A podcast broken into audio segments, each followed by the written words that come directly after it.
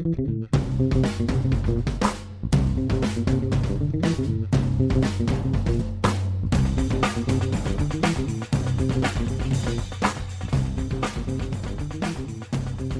there, it's Gary Parrish. It's Tuesday, August 15th. Welcome back to the Eye on College Basketball Podcast. Got Matt Norlander with me in significant news. Late Monday night in the world of college basketball, Marvin Bagley, the best high school prospect in the whole wide world, uh, verbally committed to Duke and confirmed for the first time what we at CBS Sports had reported more than a month ago, uh, which is that he will attempt to graduate early, reclassify, and play college basketball this season. And he might. I hope he does. But I saw a whole bunch of tweets late Monday night, even from you know, college basketball writers who should theoretically know better, that read, quote, Marvin Bagley will play at Duke this season. And that's just not an accurate way to put it. Marvin Bagley is planning to play at Duke this season, but we're still a ways from him being certified for freshman eligibility. So uh, before we talk, Norlander, about Marvin Bagley as a player and a prospect and what this means for Duke and college basketball in general, let's start there. I know you've written about this multiple times. Can you explain what's next for Marvin Bagley in terms of what it's going to take for him to actually play college basketball this season?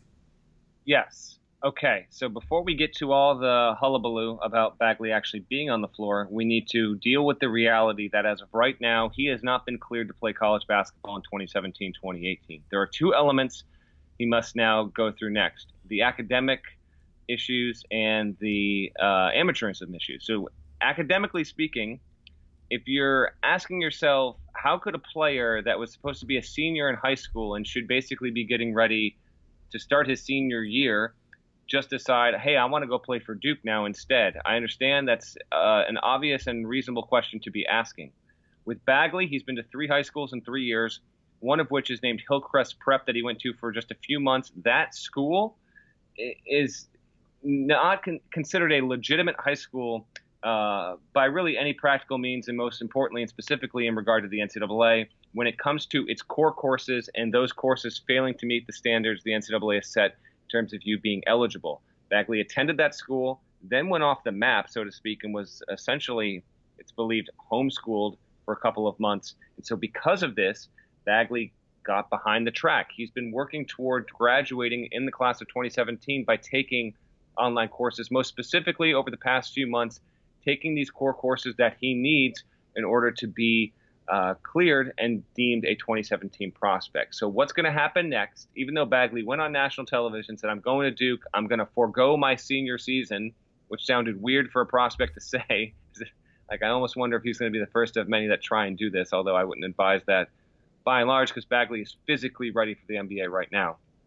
What will happen next is Bagley will have to file a transcript. It's been reported, and it was reported at the end of July, that Bagley filed his paperwork with the NCAA. That might be a half truth because you don't file all of your paperwork and apply for reclassification until you send in a transcript. I was told by a source last week that Bagley still had one core course to complete. If in fact that is true, then he hasn't filed his transcript and he has not totally filed his paperwork. The NCAA has not begun to review his case when he does file his transcript, the NCAA will look to make sure that he has a 2.3 GPA, that all of the core courses he has on his transcript meet the standards the NCAA has set. If that happens, and by the way, I can't underscore enough that what he is doing is not normal, it's not regular, and he has taken on a big academic load in a short amount of time. So there's it's fair to give this a little bit of skepticism as to if he will be cleared. Yes, there's obviously a fair chance that he will, but let's just address this in the real and in the now of what he's facing. If that happens, then yes, he could be he could be fully cleared. The other two options from an academic standpoint are he could be deemed an academic redshirt. If that happens, he can't play for Duke to start the season, but he could practice. He can also fight that decision and, and basically try and win it with a waiver. Sometimes waivers do win out on that. Oftentimes they don't. The other option is he's ruled a non-qualifier in which he would not even be awarded or recognized as a scholarship player for Duke, that's not seen as a likely option. So that's what's coming next, academically speaking. Let's keep in mind that Duke starts its classes on August 28th. That's less than two weeks from when we are recording this podcast. This will have to be a pretty aggressive process from the time Bagley submits his uh, transcript to the time that he is notified of it of it basically passing uh, is a 10 day period. I was told the NCAA will obviously, you know, try and uh, look into that as fast as possible and get him a decision as quickly as possible. The other aspect, and I'll kind of toss this over to you, that you, if you want to uh, hit it, GP, is the amateurism aspect. Purely because he is a high-profile prospect, has been for a number of years, and with that, he will undergo an amateurism review to make sure that everything regarding him and his family situation is on the up and up, and he has not received any impermissible benefits that would uh, prohibit him from immediate eligibility. Yeah, I mean, because he's been the consensus number one player in his class for as long as people have been ranking players in this class, um, he would have to go through an, an, an amateurism uh, certification process, for lack of a better uh, phrase, um, no matter what. But the fact that he changed high schools multiple times, the fact that he changed grassroots basketball programs multiple times, the fact that he's a a kid who's from Arizona, went to high school in L.A., uh, once played for a summer program out of Nashville. Like it's a whole bunch of red flags there. It doesn't mean that there's anything there to find, but you know, there's just a lot of stuff out of the ordinary for uh, you know for the way his his past few years have have unfolded from a basketball perspective. So that will be looked into, and and that could take time uh, because the way these uh, investigation is the wrong word, but the way these, uh, let's just call it a review, these reviews sometimes unfold is, you know, the, the NCAA could ask for anything that they deem necessary uh, to to to confirm that you haven't compromised your amateur status in any sort of significant way or at all and, and, that means they could ask for you know credit card statements and uh, bank account statements and uh, uh, you know uh, receipts for flights and you know, all, all sorts of stuff. And if you pause in any way and say, "Well, what do you need that for?" We don't think you deserve to look at that. They just say, "Okay, well, let us know when you want to get it to us," and they'll just sit there and wait. Like I've heard, I've had conversations with fathers, mothers, lawyers who have said the NCAA is taking too long. You got to write about this. The NCAA is they're dragging their feet, and now you know my kid or my client's not going to be eligible to start the season. So then I talk to somebody at the NCAA, and they say we asked for X, Y, and Z know, four weeks ago. We haven't heard back. When they provide us with the documents we've requested, then we'll continue with the process. But until then, like this is on them. It's not on us. And so I'm not predicting that's what's going to happen here. I'm just saying that that is something that has happened before with high profile prospects.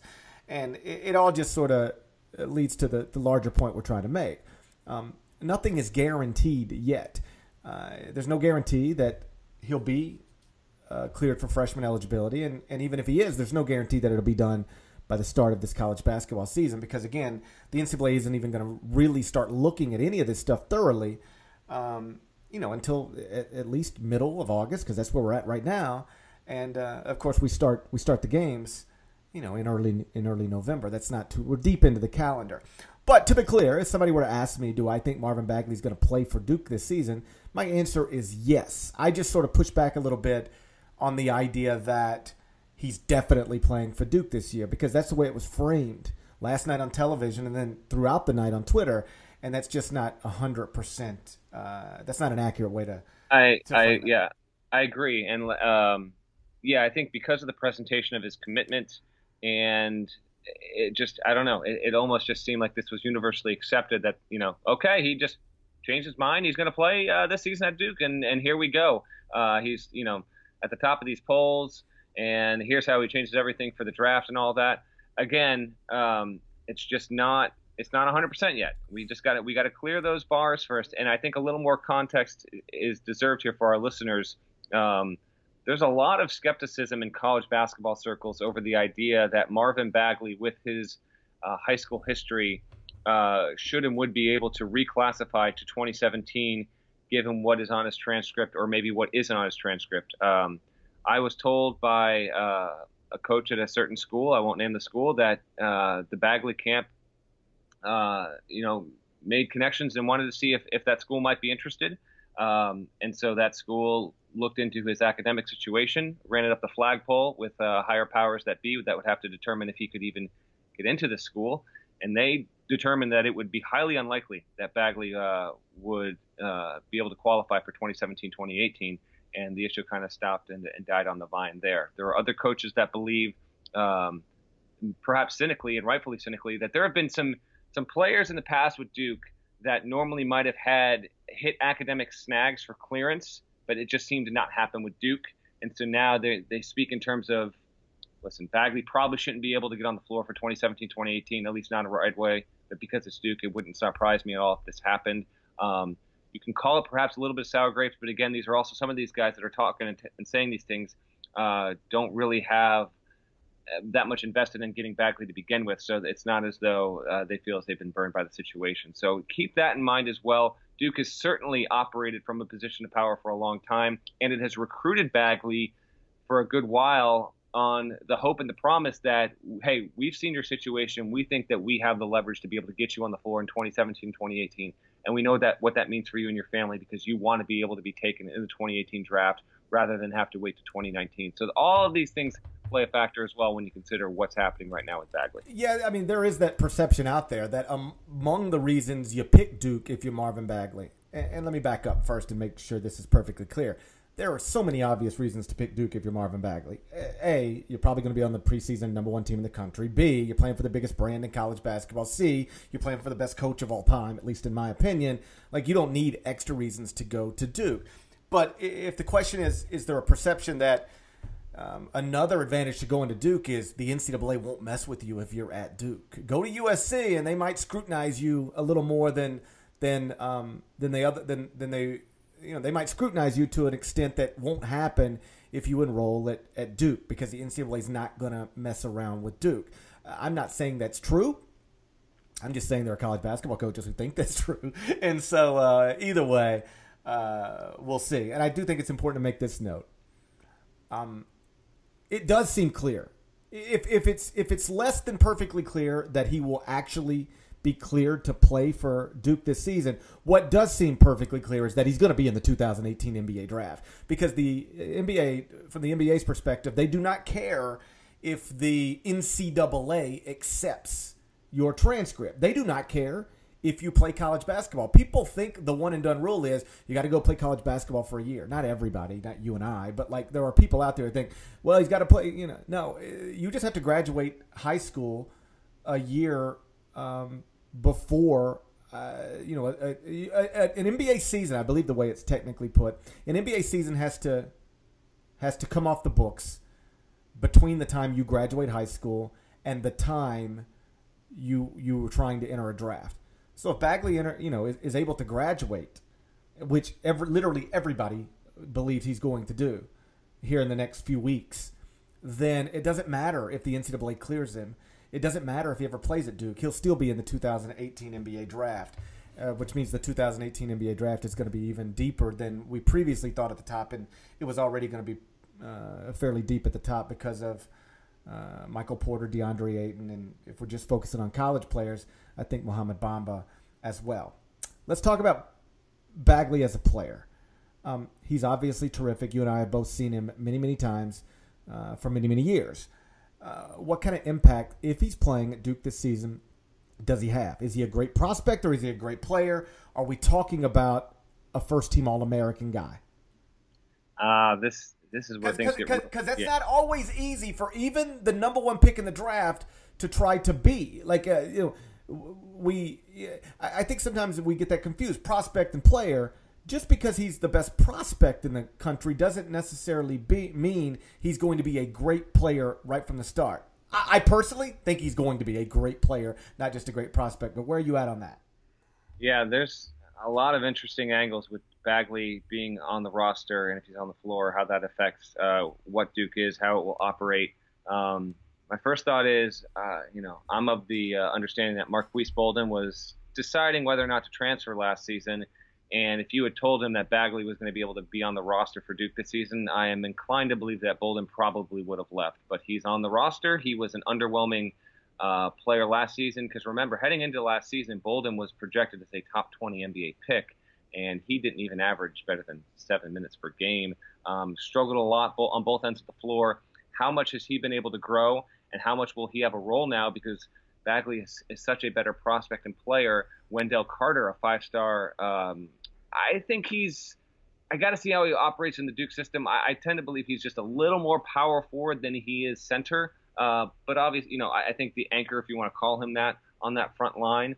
Uh, between those three big men, I find it really intriguing because Duke also has obviously Grayson Allen coming back.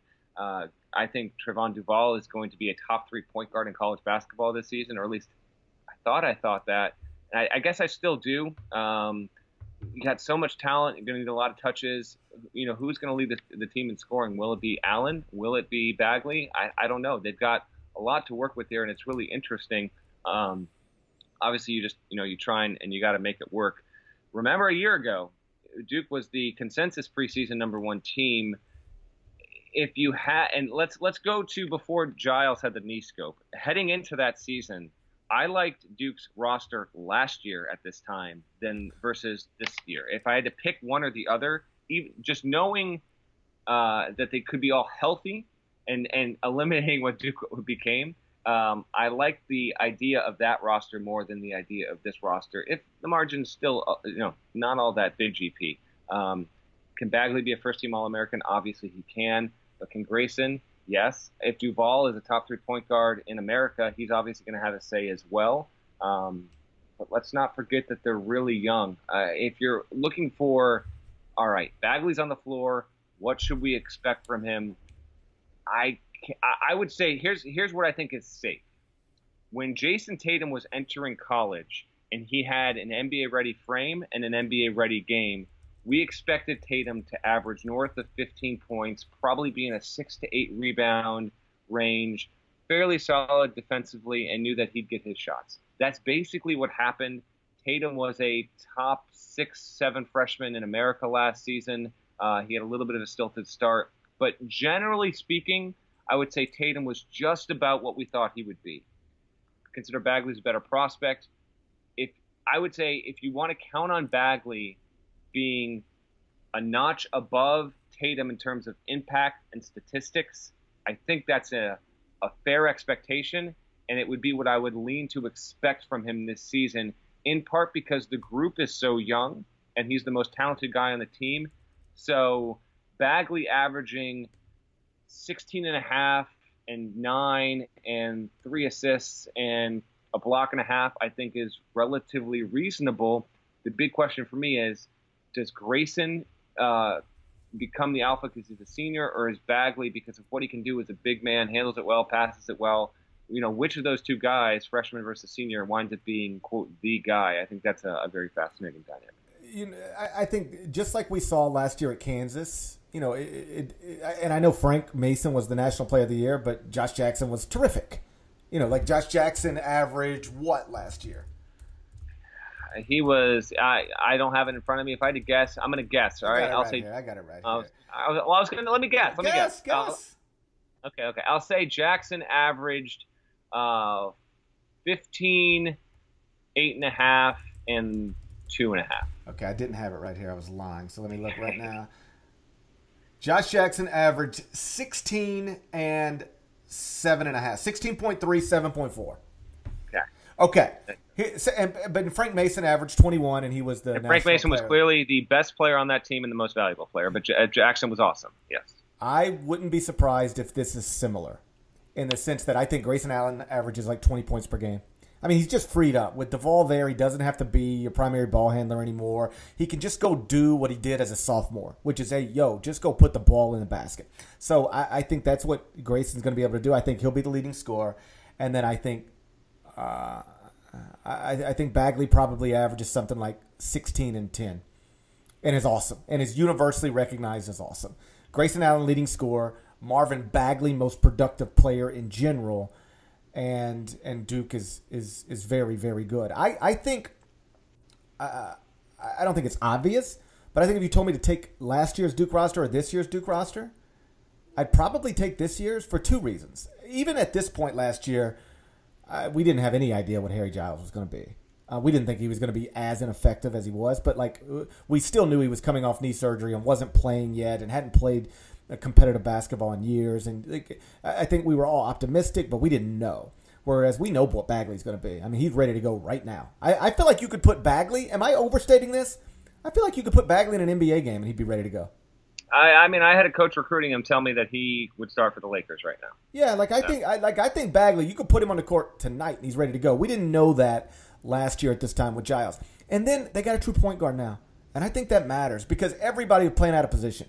You know, once you once once you basically have to have uh, you know Grayson running your offense, that that it just it, it, you don't get the best version of Grayson. You don't get the best version of your team. That was a problem all year long, and so. Um, I, I, think I would take this roster. Although, like, let's be clear, it's very, very young. Teams like this do not typically yeah. win national championships. Yeah, you know, teams like this don't usually. You know, teams built like Arizona, they're the ones that usually win the national championships. Like they've got elite level freshmen, but also accomplished, experienced um, veterans who've been through it before. That's what Duke 2015 was.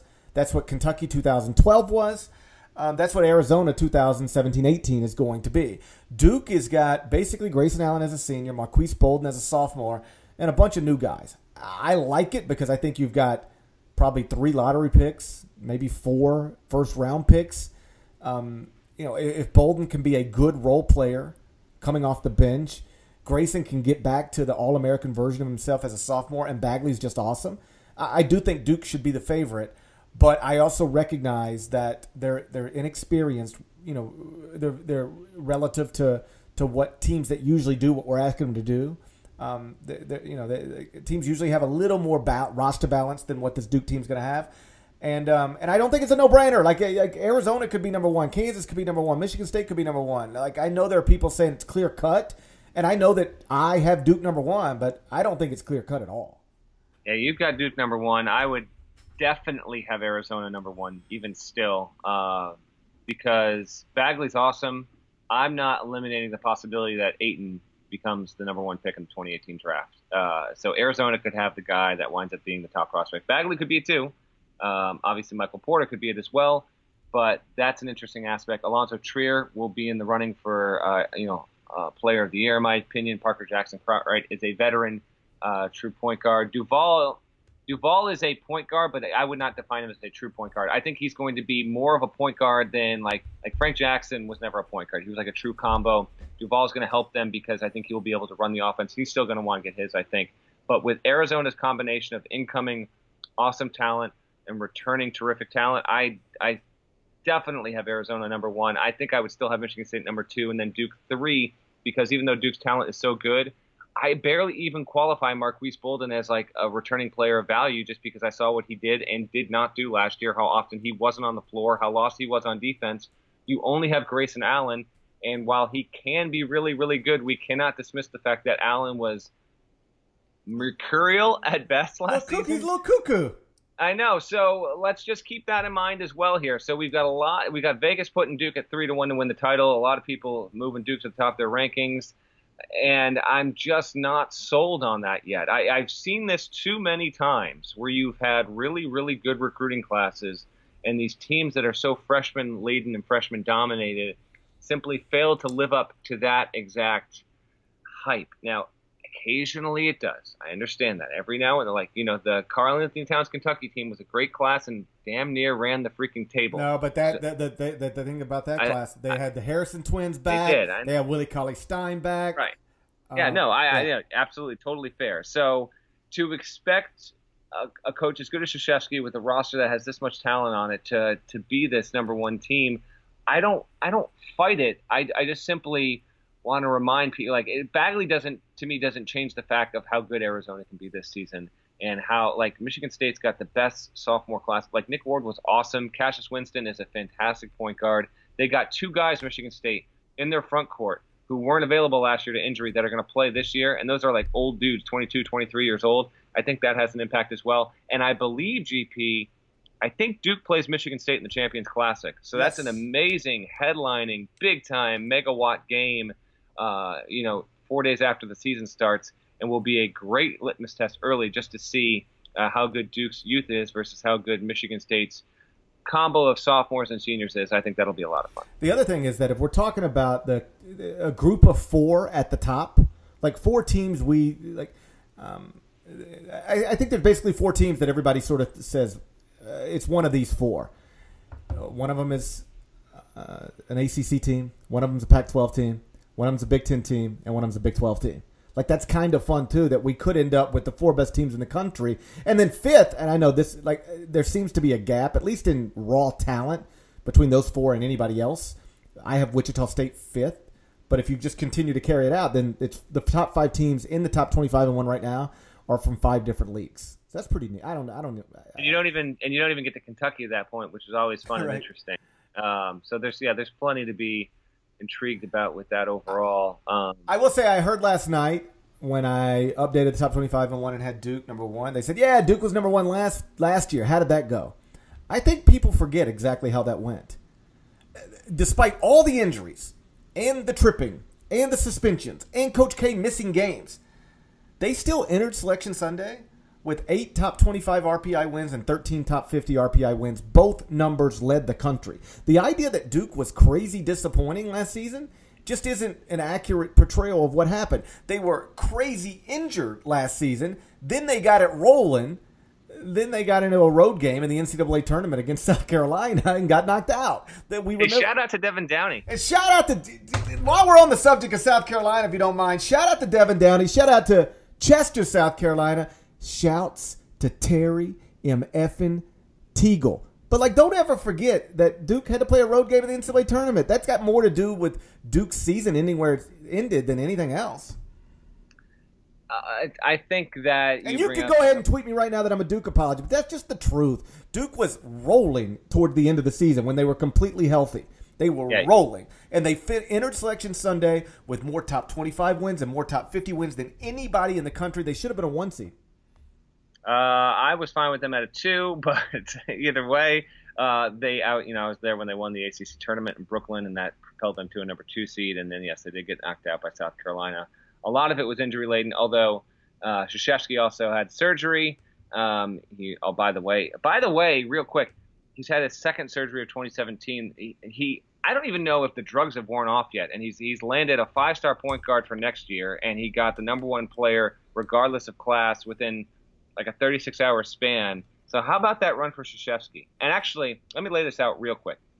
So I didn't even think about this Parrish, but we're kind of you know a, a, a coach at a I'll say a top 20 coach in college basketball uh, was talking to me, and he said how about what Krzyzewski's done? And I said, what do you mean? He's like, he gets all these practices in because they're going on this trip to the I Dominican heard, Republic. I heard, I heard that too. He goes, he gets all these practices in to go to the Dominican Republic, and then at the last minute announces he's going to have knee replacement surgery, so they don't go, but they get the practices in. Are they going to get punished? Of course they're not.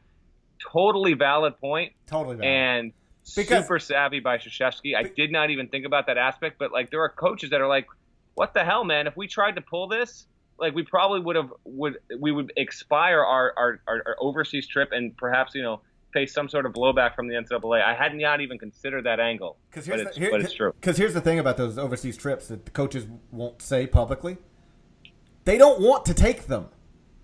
They don't. They don't like the games aren't that important to yeah. them. I've been on one when I was a beat writer at Memphis. It was a joke. They went to Cancun and they played like the same team three times, and the team was like looked like like div- division 44 players i mean it was just terrible the games don't for most of them the games are completely irrelevant they just want to get the practices in Practice. and so i heard that from multiple coaches as well like look how look how uh, how sharp Krzyzewski is you don't just decide by the way that you're going to have total re- knee replacement surgery like on the fly like that's not like he. It's not like he he's Bryce Harper and slipped on a base over the weekend. Like this is something that's been in pain, and then they say, hey, you know, you might need to. Like I remember when John Calipari got total knee replacement surgery. Or no, maybe it was hip replacement surgery. But I remember when somebody got got total knee replacement surgery. It was like something they talked about for four months. Like you know, when the season's over, I'm gonna have to get this done. It's gonna be like that's something. Uh, I don't know the specifics, okay, but like that ain't something you just find out over the weekend. So like, I bet you before they started their ten practices, he knew he's probably gonna have to have knee replacement right? surgery, right? So you do, you do the ten practices and you say, oh yeah, I gotta have knee replacement surgery. We're just gonna cancel our trip, and uh, everybody just says, oh, get well soon, and and you should say get well soon, like get well soon, Coach K. But uh, it is funny that certainly that raised some eyebrows in the coaching community. Like, how does Duke get away with getting the free practices and they don't actually have to take the trip? yeah, he does that, gets the practices, has the surgery on Sunday morning, Uh, gets the ball Sunday night.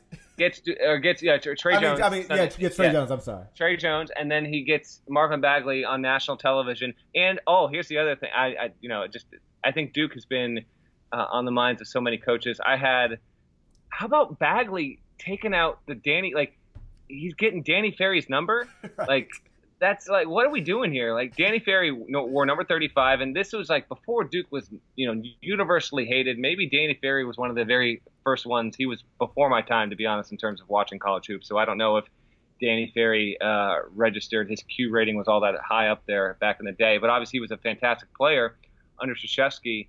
But this this thing where like he's gonna wear he he's asked for Duke to unretire Danny Ferry's number so he can wear it. I thought that was also a little well, bit bizarre. But was, it, was that like the clincher? Like was it was I, it like if I don't get to wear 35, I'm not coming there, and they had to like call up Danny Ferry well, in terms like in the NBA offseason? In terms of the clinch, I think it was always headed this way. Um, you know, because I, I just remember when when I first heard that he might be reclassifying, it surprised some of the staffs that were recruiting Bagley. Like, oh, really? He's like trying to do that? It didn't surprise everybody though.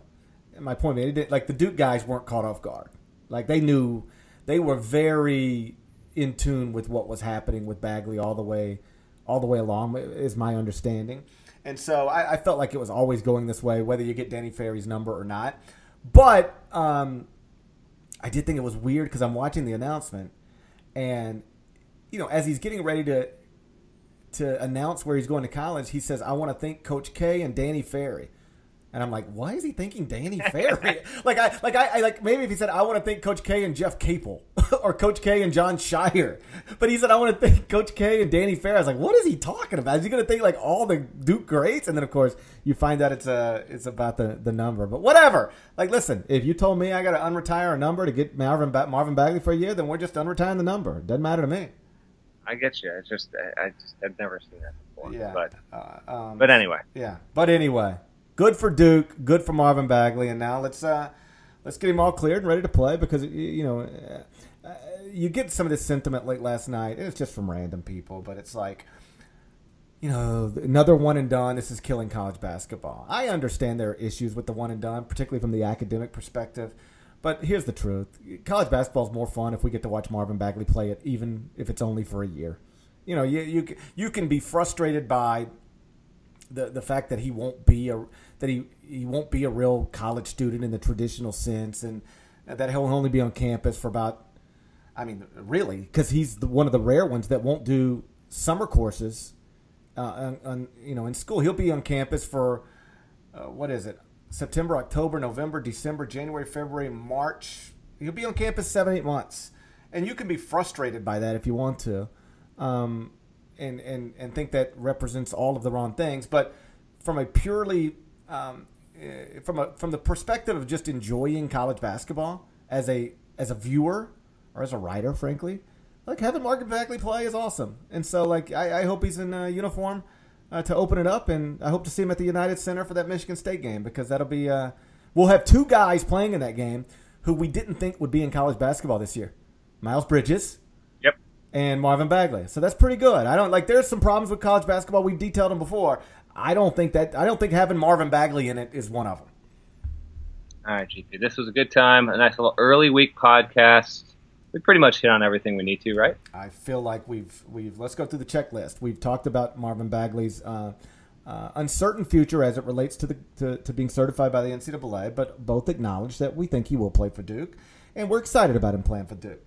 We've touched on um, that we do think he's going to be a terrific player, not just a great prospect. We've touched on that he does project as uh, consensus top three or four pick in the NBA draft. I personally think top overall. We shouted out Devan Downey. We shouted out Chester, South Carolina. We shouted out Terry MF and Teagle. I don't know what else there is to do. Head on out and check in next week. I'm gonna go take a nap. I'll see you later. Remember, you can subscribe to the Eye on College Basketball Podcast via iTunes. Please do that. Uh, thank you all for listening, and uh, we will I'll be back next week. Till then, take care.